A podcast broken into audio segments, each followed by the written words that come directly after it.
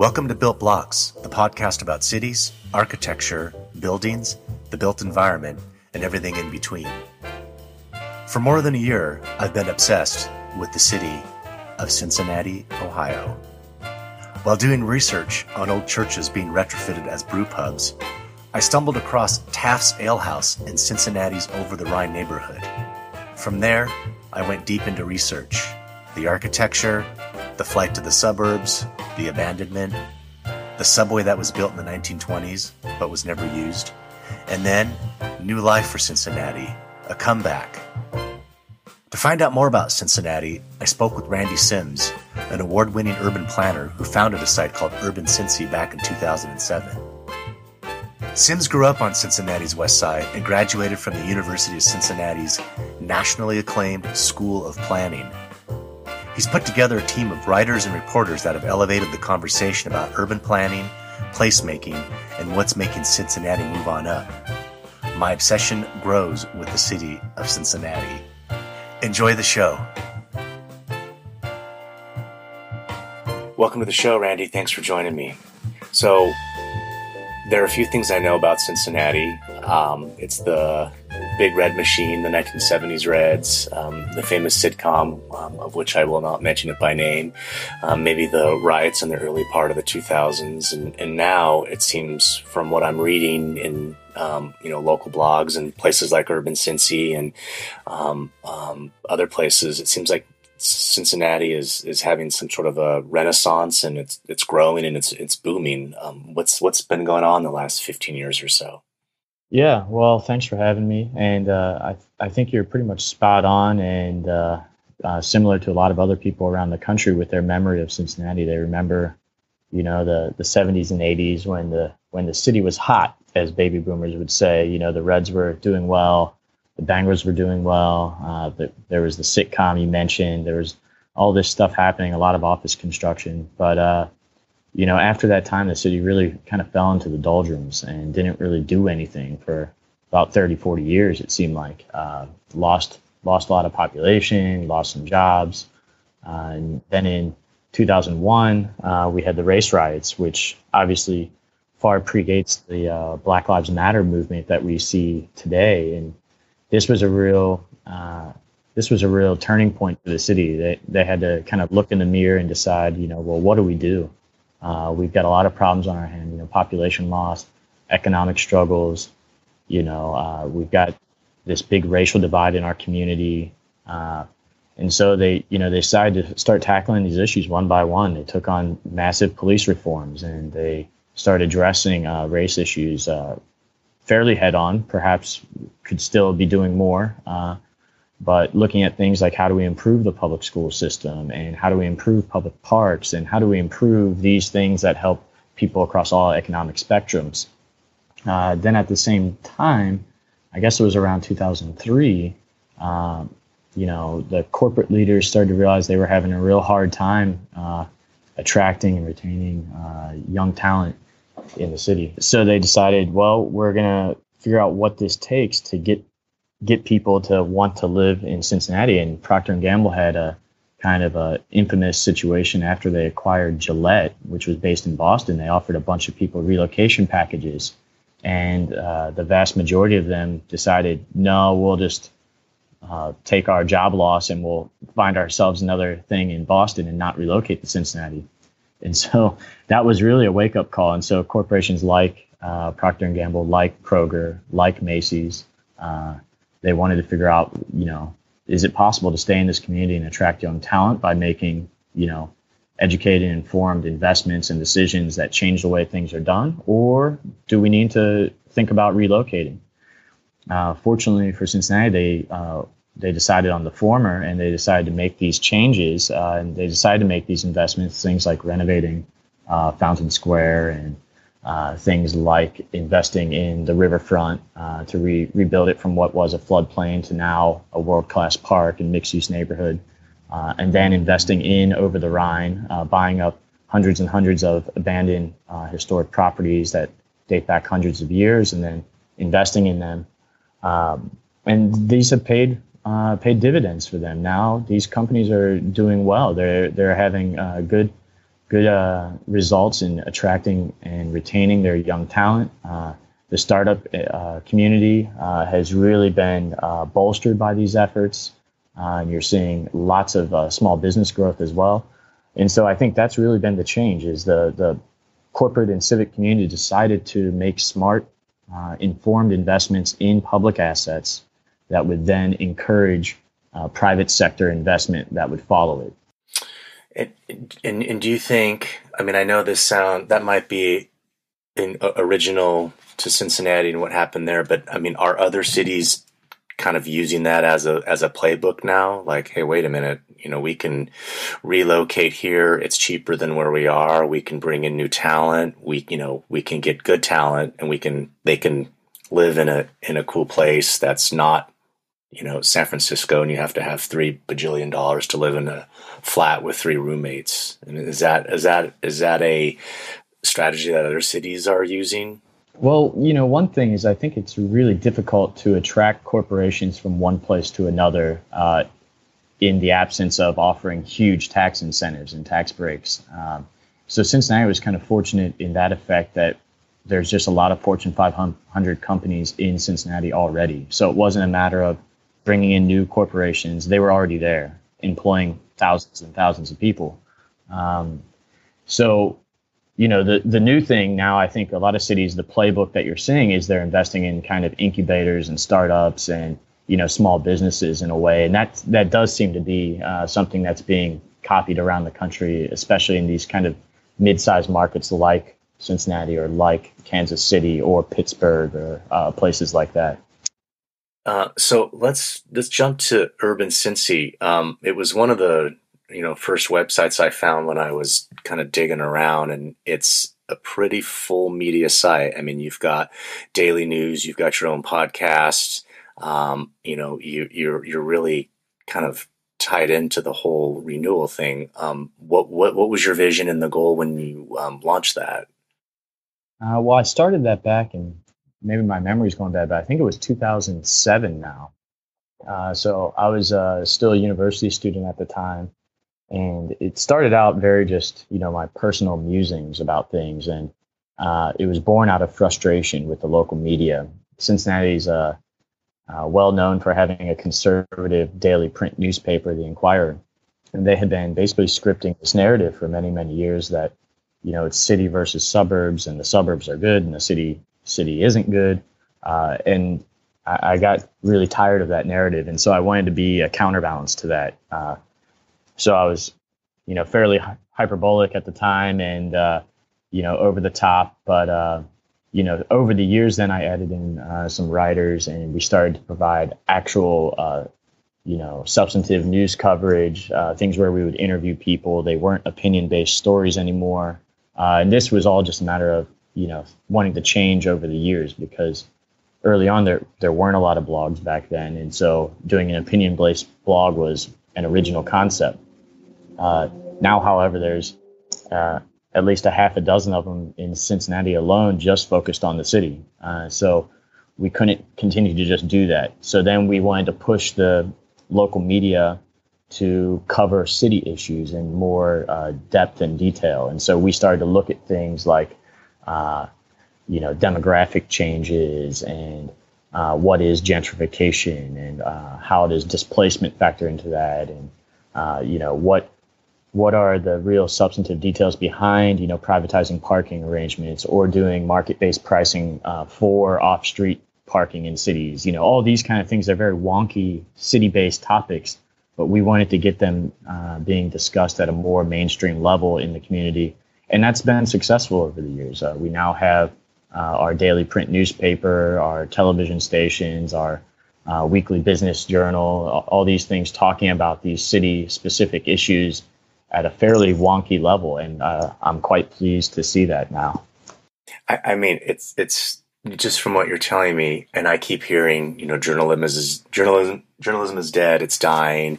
But places like Urban Cincy and other you know type blogs, I think they're they're writing about this content that newspapers haven't been writing about, and they're they're, they're definitely bringing it up to you know. I think everybody knows what urban planning now is and urbanism is and placemaking is now, where five years ago, you know, I don't, I don't think that was even part of the conversation. I think a lot of people, you know, through blogs like yours are kind of elevating that, which I think is great. So, um, I sent over a, a list of, well, I guess they're more buzzwords than keywords that I want to throw out. And it's want to kind of get your first take on what comes to mind when I throw these words out. And, and I, to, to be honest, I, these words are, um, you know, I'm reading a lot about them in, in different cities. Here in, in Portland, Oregon, um, they're used. They're, they seem to be thrown around a lot too. So I'd love to get your take on how they relate to what's going on in Cincinnati. So let's use let's let's let's throw throw a, an easy one first. Bike lanes. Well, bike lanes in Cincinnati are a very uh, hot issue right now. Um, we've seen uh, as a community explosive growth and growth in the number of people commuting uh, by bicycle, which is great. Uh, and the bike share system in Cincinnati, uh, which is called Red Bike, has been uh, wildly successful, uh, far exceeding expectations, and it's grown at a faster rate. And now it's the largest bike share in the tri-state region. So that that would be Ohio, Kentucky, or Indiana. It's by far the largest one. Columbus has the second largest uh, system in place. Um, however, Cincinnati struggles from a, a couple different things. Uh, the first is that it's a very hilly city. so uh, it struggles with people getting from one level of the city to the other level. So the center city is in what locals call the basin. Uh, it sits basically in the floodplain or slightly above the floodplain, but the lower level uh, of the region. And so it's easy for people to bike around and walk around in that area. Uh, the university in the second largest employment uh, district is called Uptown, and that is up the hill, as the name would suggest. And uh, it's actually you know quite a bit of a challenge to get up that hill. It's uh, uh, it's about an eight percent grade going up, and it's a, and it's a long trek. Uh, so it's not a pleasant way for people to bike. Uh, so usually people people t- tend to bike or walk within the uptown area or within the basin area, and not so much between the two. Um, and the same thing with the eastern and western neighborhoods. Uh, they're on different hill levels as well. Uh, the, the second big issue here is uh, an issue that's common to a lot of cities. There's been opposition and uh, hesitation from the community uh, to embrace bike lanes, uh, particularly physically protected bike lanes, but also by policymakers because of that community hesitation, if you will. So that's we've only got one uh, protected bike lane in the city right now, and it's been hotly debated even after its uh, implementation. Uh, we hope to get a lot more of that. Specifically, I, I, think protected bike lanes are incredibly important to get more people out riding bikes, not just the guys wearing spandex and uh, the guys with you know uh, curly mustaches. Uh, so uh, we need we need families riding bikes. We need kids out there. We need you know uh, professional women. We need all different demographic groups riding, not just you know the young and fit. Right. Yeah. Yeah. We've got a couple of those here in Portland, and my stress level just drops when I go on a protected bike lane. You just feel, you know, you've got the curb next to you, you've got a walking path next to you, and then the traffic, and it just sure. it feels like you can relax when you're riding sure. your bike and when something like that. So my my uh, this is complete anecdotal theory, but I've been researching this probably for six months or so, and and my my thing is that when a brew pub or brewery comes to town or comes to a main street that's been struggling for a while, that's it's almost like the new Starbucks or you know the new Whole Whole Foods. It means it means the neighborhood it's arrived, and that means changes afoot and things are going to start happening they've arrived. So I guess my next buzzword is coffee shops and, and brew pubs. What's what's your take on those? Well, yeah, I'm uh, I, I'm starting to get uh, frustrated with the beer beer situation. Actually, I think Cincinnati probably has a stronger brew pub uh, uh, community than a coffee shop community, which I find uh, a bit odd. But uh, the some of the most popular stories we publish on uh, Urban Cincy are when new brew pubs are opening in new neighborhoods. So we just wrote one about this neighborhood. It's on uh, the west side of the city called College Hill, uh, with a nice traditional, you know, walkable business district. But it's been being scrappy and trying to come back to life with new energy, and a brew pub's opening there, and so people went wild for it. Uh, but uh, you know, it's interesting to see this ch- taking place in cities because street level retail and just retail in general is such a rapidly changing situation for cities in general uh, with with the you know rapid increase in online shopping and uh, you know uh, like one button push uh, shopping and delivery you know whether it's by drone now uh, or just the quick service delivery from like Amazon Prime and stuff like that it makes it really tough for retailers. So I'd like to see more than just coffee shops and brew pubs going into our neighborhood business districts. You know, things like clothing options or or what have you. But uh, that's that's tough. Uh, you know, uh, you see it in some other places, but they typically tend to be chains. Uh, I feel uh, so. You see it in Pittsburgh. You see it certainly in Portland. Uh, places like that that have been established wealthy cities for a little while now. But and you see it in Cincinnati too, just to a lesser extent.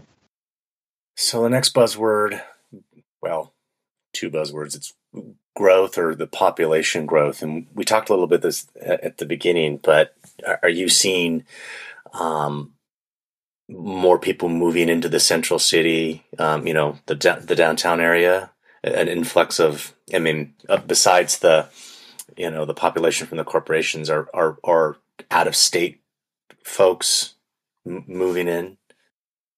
Well, that's a that's a good question because for the first time, and it's I think it's been 50 years Cincinnati is posting population growth again. Um, it's very very modest, uh, but it's growth, and in the Midwest, uh, we'll take it. Uh, that puts us among some of the few cities that are actually posting population growth in the Midwest.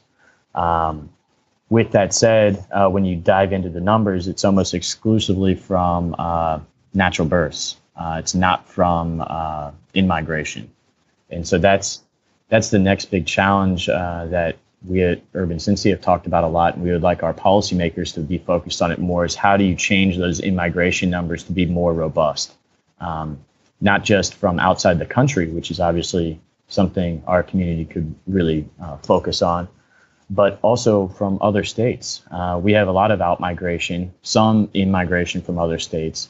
Uh, but there's we're not seeing much of a gain. Like I said, the the population growth is coming from natural births, uh, and I guess you can thank the large Catholic population in Cincinnati for that. But uh, but uh, yeah, so the center city though has grown. I think a lot of that is uh, regional movements of people, people moving from the suburbs back into the city. Um, some of that, of course, are people relocating for jobs, which are you know, predominantly located in uh, the downtown area, but also uptown. So the downtown and uptown areas have seen terrific job growth and also terrific population growth over the last uh, five years, I would say. Well, kind of on that same note, two of the buzzwords are millennials and baby boomers. And what I've read and what I've been writing about, it's just, you know, I, I know a lot of millennials want to work and live in the city centers, and boomers are leaving their suburban homes and they want to come in closer. I mean, is this is this happening there as well? Yeah, I think so. I think you know, in terms of the center city uh, population gain, I think you see a nice uh, balance between younger and older people. Uh, you know, probably skewed more towards younger uh, people, but not overwhelmingly. Uh, I think you know, in a city uh, like Cincinnati or a lot of other of its peer cities, uh, the baby boomers are really going to struggle uh, who are out in the suburbs right now because they simply won't have the mobility options uh, as they continue to age. Uh, you know, in most of Cincinnati suburbs, there aren't even buses that are reliable or even present, uh, much less a train or, you know, a walkable business district or something like that. So um, they're going to be forced to get in a car every time. And if they can't drive, then what do they do? Uh, do they want to go to a retirement home or a, a, community like that? I would guess many don't want that. Uh, and so you're starting to see, I think, uh, baby boomers come to that realization very slowly, uh, and they're they're opting to go into the city because just it's a quality of life issue for them as they as they uh, continue to age. Yeah, no, I, I, I agree. I you know there was something I read in God was the Miami Herald probably a couple months ago, and these baby boomers are they're stuck in their in their single family homes that are surrounded by nothing. You know, they know in the next four or five years that they're not going to be able to drive anymore which means they're hosed. They can't get around. They're going to have to take a, you know a, a suburban bus to get to um, you know the shopping mart or rely on children or you know friends, and it's not a great place to be. Yeah, I mean it's it's that that you don't have many options. Number one, but also it's bad for your health. Uh, number two, I mean you look around the world, uh, whether it's in Europe or Asia or South America, people just get a lot of passive exercise uh, that they you know they they never think about it. It's well, I'll go out to lunch today uh, from from my office. Well, in a lot of American cities, people hop in their car, drive five minutes uh, to the lunch spot, and then drive five minutes back. Uh, in most of the world, that's uh, ludicrous. You would walk ten minutes to lunch and walk ten minutes back. So right right off the bat, just one simple choice. Uh, not only do you have a mode a mode share split difference between the two different communities, but you also have uh, you know a life uh, a healthy life choice difference. You're getting 20 minutes of you know light walking versus 10 minutes of sitting on sitting on your butt in the car again, and then you've got the same thing for your commutes and all the other trips that you make throughout the day. So, um, you know these kinds this kind of passive exercise just improves your overall health, and there's lots of studies to back this up. Uh, and you know, as are not just the baby boomers, but as the you know Gen Xers, the millennials, uh, these people as they age too and continue to live longer and longer lives, we need to be more cognizant of how we design our communities so that way people can live healthy, fit, and happy lives. Yeah, and, and where walking isn't a deliberate thing where you have to, you know, set your watch and say, I have to go out for my walk now. You just you're just walking because you're going you're doing your stuff. So here's a here's the last buzzword I have. Um, affordability is is um, over the Rhine and and the other downtown areas. Are they still fairly affordable for um, young families and you know young folks coming into the workforce? Mm, this is a really complicated issue, as you might understand. Uh, I guess you know the most of the the CBD, most of the CBD area is quite expensive now. You the new apartments that are coming online are often more than 2000 a month, uh, which in Cincinnati is pretty expensive. Uh, you're talking stuff like uh, two, three dollars a square foot.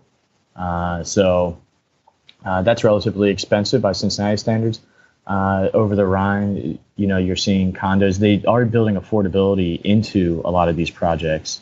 Um, you know, a certain percentage of the units must be kept at affordable levels, but the question is is is, is it enough?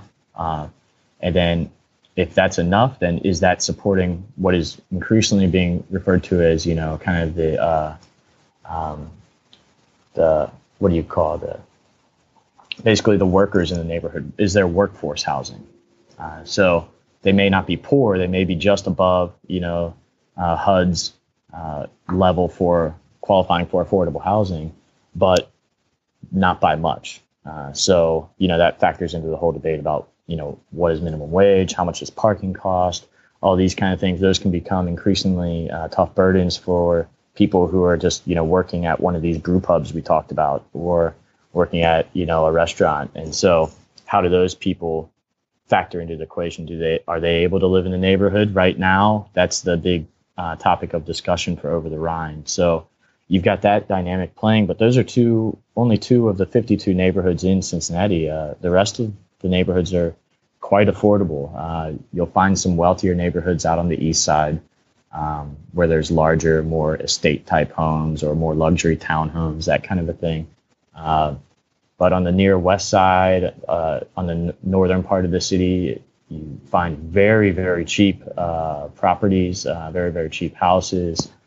so you know, it can be block by block. Even in Over the Rhine, you can find, you know, one block at maybe a twenty thousand dollar property, and then a couple blocks over, uh, a condo on one floor of a building is going for a half million. So, uh, yeah, it's really block by block. You guys did a, a, a really good podcast a couple years ago um, about the uh, owner occupied over the Rhine, and that that was interesting. So um, there was a profile on um, uh, Granola Shotgun on this woman who had basically bought the building and, and, and retrofitted and renovated herself. Is this something that um, you still see happening there? Is this a um, you know a trend or or is it something that's still possible? Yeah, I, th- I mean you're seeing more of this now uh, because you know over the Rhine. For those who aren't familiar listening, is one of the largest uh, historic districts in the country, uh, and it's got you know dates back to the early 1800s. Uh, you probably still have some buildings there from the late 1700s. Uh, the city was founded in the in the late 1700s. Uh, so, you know, you've got a lot of these really small, old historic buildings in there. Uh, the preservation community in Cincinnati has grown increasingly strong over the years and more mobilized. And there's also just an interest for people who want to be in the neighborhood. They want to be in that historic neighborhood. So you see people buying these very small it might be, you know, a two story townhouse that's just wedged in between two other buildings and it's incredibly small, but, you know, it can work for a home. And people are just coming in and buying those and turning them into, you know, their version of a dream home and living right right in the middle of everything. So it's it's certainly possible, and I think you're seeing more of that now. Um, now, like I said, as it's becoming more organic, you know, one of the one of the first problems, uh, not to become too technical here, but one of the first problems when uh, the communities tried to renovate over the Rhine was there was no spec housing for investors or for financiers. So if you wanted to come in and you wanted to re- renovate, you know, this 200 year old building, uh, three stories into a single family townhome, uh, there was no spec product for that, so the bank wouldn't lend you money. Uh, so basically what had to happen is through these civic and corporate investments up front, they built the spec and took took those loans themselves because they had the money to do it. Uh, now that spec that spec product is on the market. Now banks are willing to finance these projects, and so you're seeing smaller, uh, you know, one-off investors uh, just come in and do that now. So I'm curious to hear what you have to think about the new uh, the new streetcar that launched. Gosh, was it three weeks ago? It's very, very it was really recent. Um, it sounds to me like it's been really successful from from what I've you know just read from you know newsfeed and, and headlines and that sort of thing. What what's your uh, take on it? Yeah, I think it. Well, I mean, from a ridership standpoint, it's exceeded ridership expectations, uh, and that's uh, particularly uh, notable because you know Kansas City has also famously exceeded their ridership expectations, but they're also not charging any fare. Uh, Cincinnati is charging a fare. Um, it's a small one, but it is a fare, uh, and so that provides some barrier between people who just hop on it for no decision at all, and then you know, whereas in Cincinnati you have to make a decision: do you want to pay the one or two dollars uh, to ride it?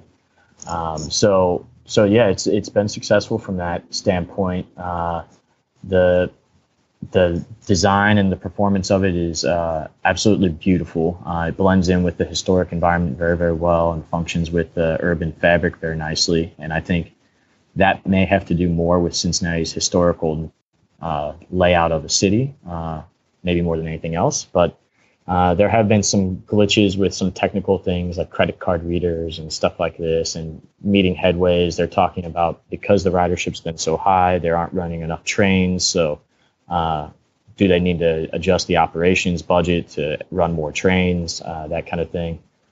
Uh, but I think you know now the big topic is where does it go from here? Uh, a lot of people want it to go up the hill to the uptown area I mentioned. Um, I would love to see it cut across the river into northern Kentucky, uh, where again for those who aren't familiar, that's basically an extension of Cincinnati's downtown. It goes over across the river into Kentucky. There are more high rises and very dense uh, you know 200 year old neighborhoods over there.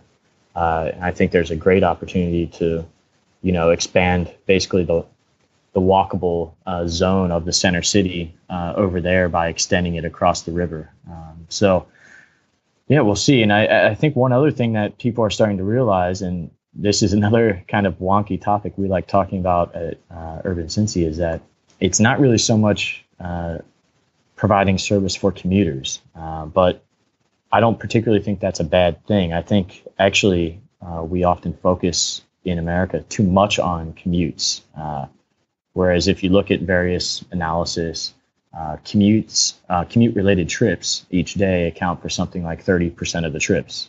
Uh, the other 70% are just random things like popping out to lunch or going to the coffee shop to grab something for your coworkers or you know going to the doctor or going to meet your friends or going to dinner or all these other things are not work commute related at all.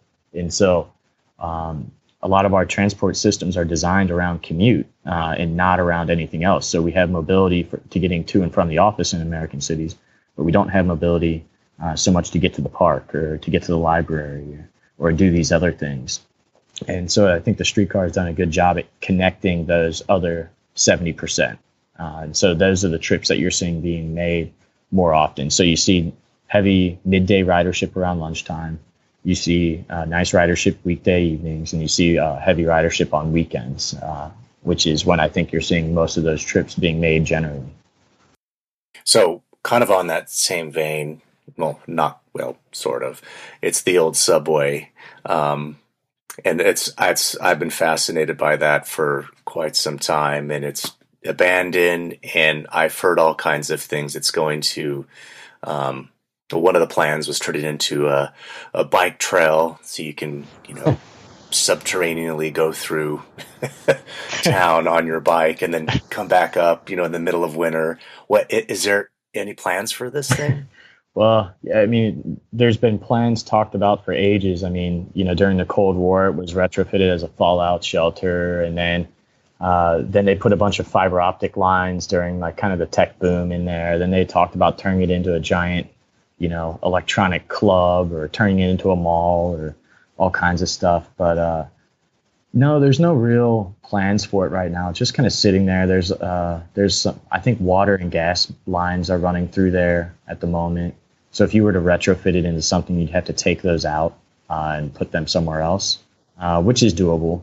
Uh, an engineering study was done on it uh, a few years ago now, that said it could still accommodate light rail trains inside of it, uh, by modern light rail trains, uh, and the and the engineering stability and quality of the tunnels are still good. Uh, so, if if I, were to guess, probably one of the best chances for it to be reused is actually probably as uh, a light rail tunnel coming into the city. Uh, you could go from the west western neighborhoods, and then as soon as you get into the center city, cut into the tunnel, which uh, which emerges. The portal is right uh, adjacent to Interstate 75.